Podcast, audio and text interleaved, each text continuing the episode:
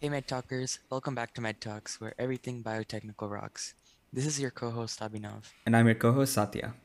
and in today's episode, we'll be talking about a novel technology that allows scientists to quickly figure out what allergies you have using rare blood cells. Let's check it out.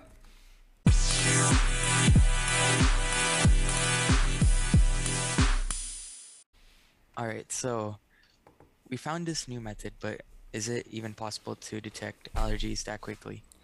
So, at first glance, it seems sort of impossible, right? To find out what allergies a person has without even having them try different foods or getting exposed to different substances. But in fact, it is possible because there is a rare blood cell called a basophil, which actually takes up less than 1% of all your white blood cells. And apparently, these cells have the ability to tell scientists what kind of allergies you have without having the patient expose themselves to the actual substance that causes the allergic reaction.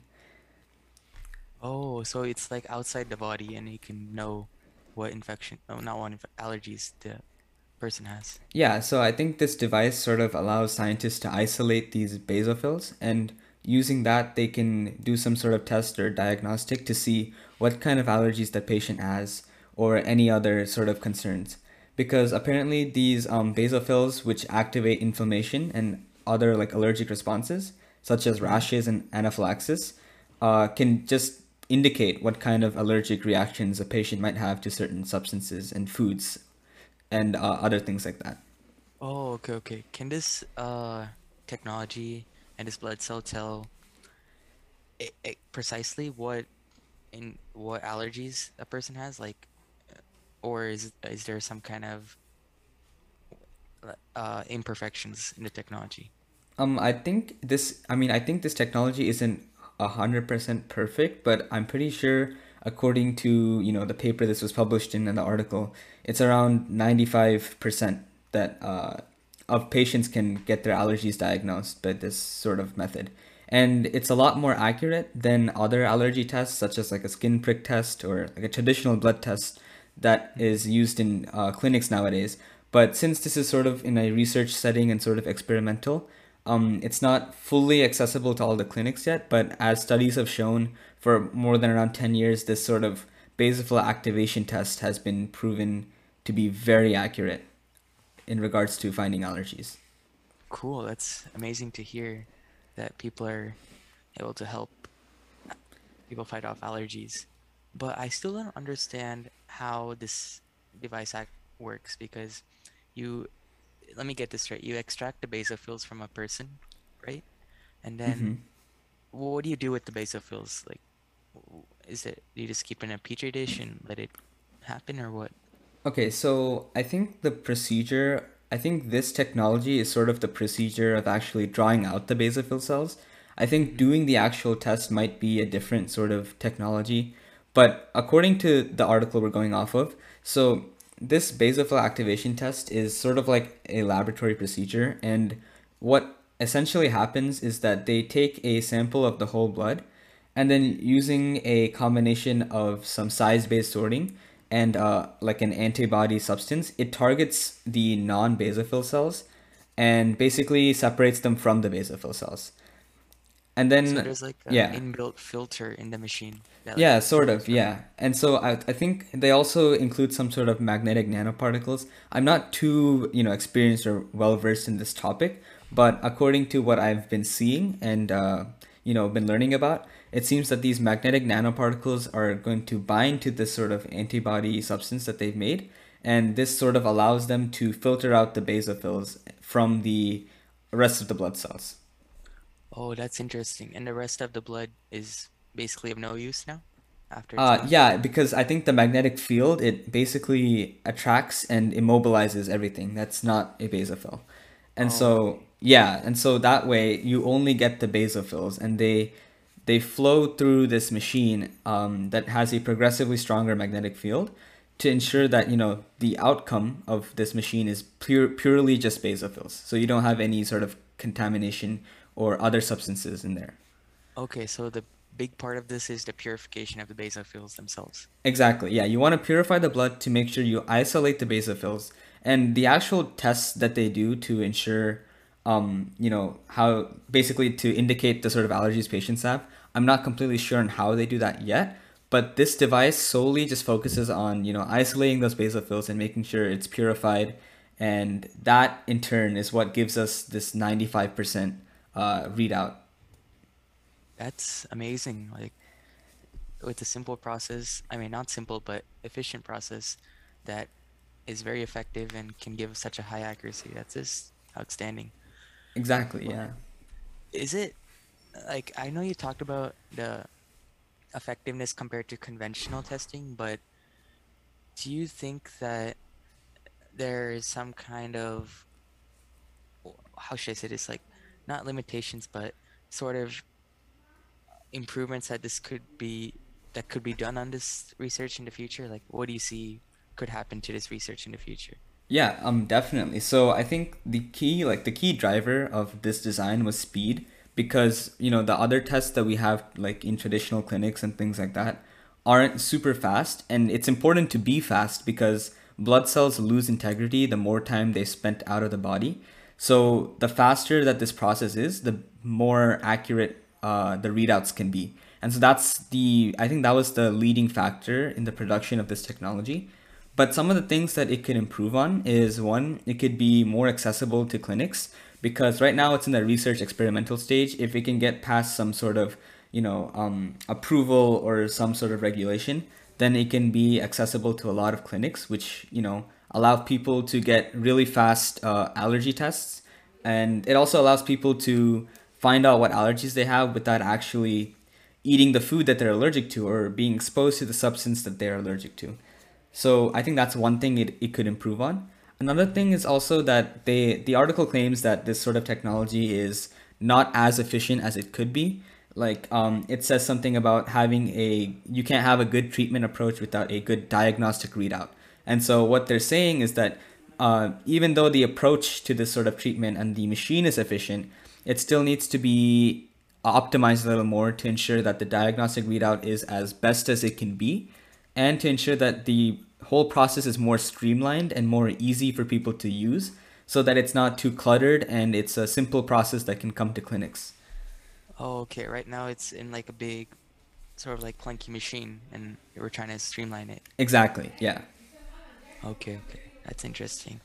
I mean, although you explained it very simply, I probably assume that this machine is very complicated with a bunch of steps that are very intricate and complex right? Yeah, of course. I mean, this was made by Stanford University, and they're they're just known for putting in a lot of complex stuff and making sort of uh, really technological, big technological innovations. So I think right now this machine, even though it sounds simple, making it is very very complex, and even just the process of learning how to engineer it is complex. So yeah. That's interesting. Like, just thinking about how nanoparticles and magnetism and how these can be used to essentially help people out with their lives like that's just amazing to yeah it, it's awesome and it's it also shows like how as we grow and um, as society goes on uh, the fields of biology and technology are becoming more and more entangled. They're becoming more yeah. intertwined because i think biotechnology as a field itself is rapidly growing right now. Yeah that's true. Yeah. With everything going on like it's exactly it's and scope. I actually i wanted to ask you just what do you think about biotechnology as a field in general? Like how where do you see the research would go for this do you see it as a field that is going to be very popular in the next decade or so? Yeah i think not to get too off topic from this conversation but to answer your question i think it has a lot of scope because we we've seen how technology improved with with computers and the digital age and everything and that similar shift is happening in the biology sector with medicine and clinics and everything like as we said as we talked about in earlier episodes with ai robots and stuff like for like for like as doctors ai doctors it's like they're as you said they're becoming very entangled and in the future we may not see medicine without any biotechnology, so they maybe become one and whole. Right, I definitely agree. And so I also wanted to ask you one more thing. So, what do you think about this sort of technology that can um, indicate people's allergies in less than around 10 minutes or something like that? Or what do you think the uses are for this, and what do you see as the future for this technology? Yeah, to build off what you said, I feel like if we can get it into clinics, that would be awesome. But in my opinion, maybe we could use this for something else. Maybe instead of just allergies, maybe potential uh, blood disorders. Because I know that uh, certain blood disorders or certain blood infections happen because people don't have people have different structures in their blood cells. Like Certainly. some people have different like uh, different structures. Like some people's are like circular, like normal people. Some people's are like bent and sh- shriveled. Like it just depends based on your genetics. But we can use this technology to figure this stuff out more quickly, I guess, because it has the isolation mechanism and the purification steps, and we don't have to run it through DNA and genetic tests, which may take a longer time than this. So if we can get this out and like master this process, we can like use it in like rural rural settings and like uh, developing countries to effectively diagnose treatments. So that'll be amazing. Right, exactly. And uh, I like what you said about the the bringing it to clinics because I know that the current process is very slow and painful, especially with skin tests and oral food challenges, things like that. hmm And so, yeah, I, I definitely agree that it should be coming to clinics once it uh, gets out of the research and experimental stage and it gets approved. I think definitely this will be a revolutionary technology when trying to figure out what allergies people have. I don't think this has many like ethical issues as well because this is outside the body. I think it's called ex vivo, ex vitro, one of those I, I think so, yeah. Yeah, and uh, there's literally no risk. I mean, maybe drying out basophils could have a potential consequence on humans, but that I don't think that's such a. I don't think that has a high probability of happening. Exactly, yeah. And this technology, I think most biotechnology innovations have some sort of ethical issue that comes with it. I mean, as we've seen in our previous episodes with CRISPR and uh, you know cloning and things like that, they definitely have a lot of ethical issues. But for this topic, especially this technology, it's just like a normal blood test where they just draw out the blood. So yeah, I agree when like there's really no ethical issue to this that I see. Yeah, without this ethical barrier, I think once it like perfects what it does, this technology can get up and running into into the clinical world like immediately once it gets FDA approval and all that stuff. So Yeah, a hundred percent. that would be great actually. Like Mhm. yeah, Yeah. honestly. Yeah. That would, yeah, that would, this is some sort of, I think it's just a revolutionary technology that doesn't, you know, it seems simple enough uh, compared to a lot of other biotechnology inventions that are coming out recently. And Yeah. because of the no ethical barrier, it just seems like something that can be out in clinics very soon. So, yeah. Also, talking about the complex steps, it made me think about the monetary cost, like the money side of this. Like, do you think Right. this could be a little bit expensive because with all the fancy technology in this device, like it could be a little hard for the normal person or the normal clinic to like manage properly and control. Right. So um, I'm not completely sure about the monetary cost, but since you know it includes things like magnets and microfluidics and a lot of complex engineering, um, I think that it might cost a little bit of money, like more money than what you would expect to actually Yeah. make the device. Um, that being said, I hope that during the research and experimental process that Stanford is going through, that they are able to bring the cost down and make it more efficient. So yeah. Yeah, that's that's true, because with research and development, all of this these costs go lower, and that's great to hear. Yep. Okay. Once people get to know how to make stuff, Exactly. Yes. Yeah.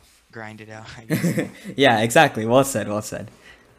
But um, yeah, I think that's it for me. Do you have anything else to add? No, I, I don't have any other questions on this topic.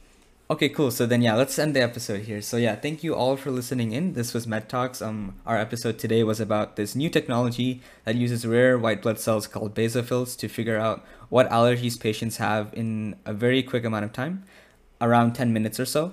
And hopefully, we can start seeing this technology in clinics soon, especially without the ethical barrier that comes with it. Um, also, this uh, whole episode was based on an article that came out on Stanford News on May 23rd, 2022. So the article will be in the description. You can go and check the article out as well. And big props to Stanford University for innovating and making this technology. But other than that, thank you all for listening in, and we hope to see you next time. Stay tuned, Med Talkers.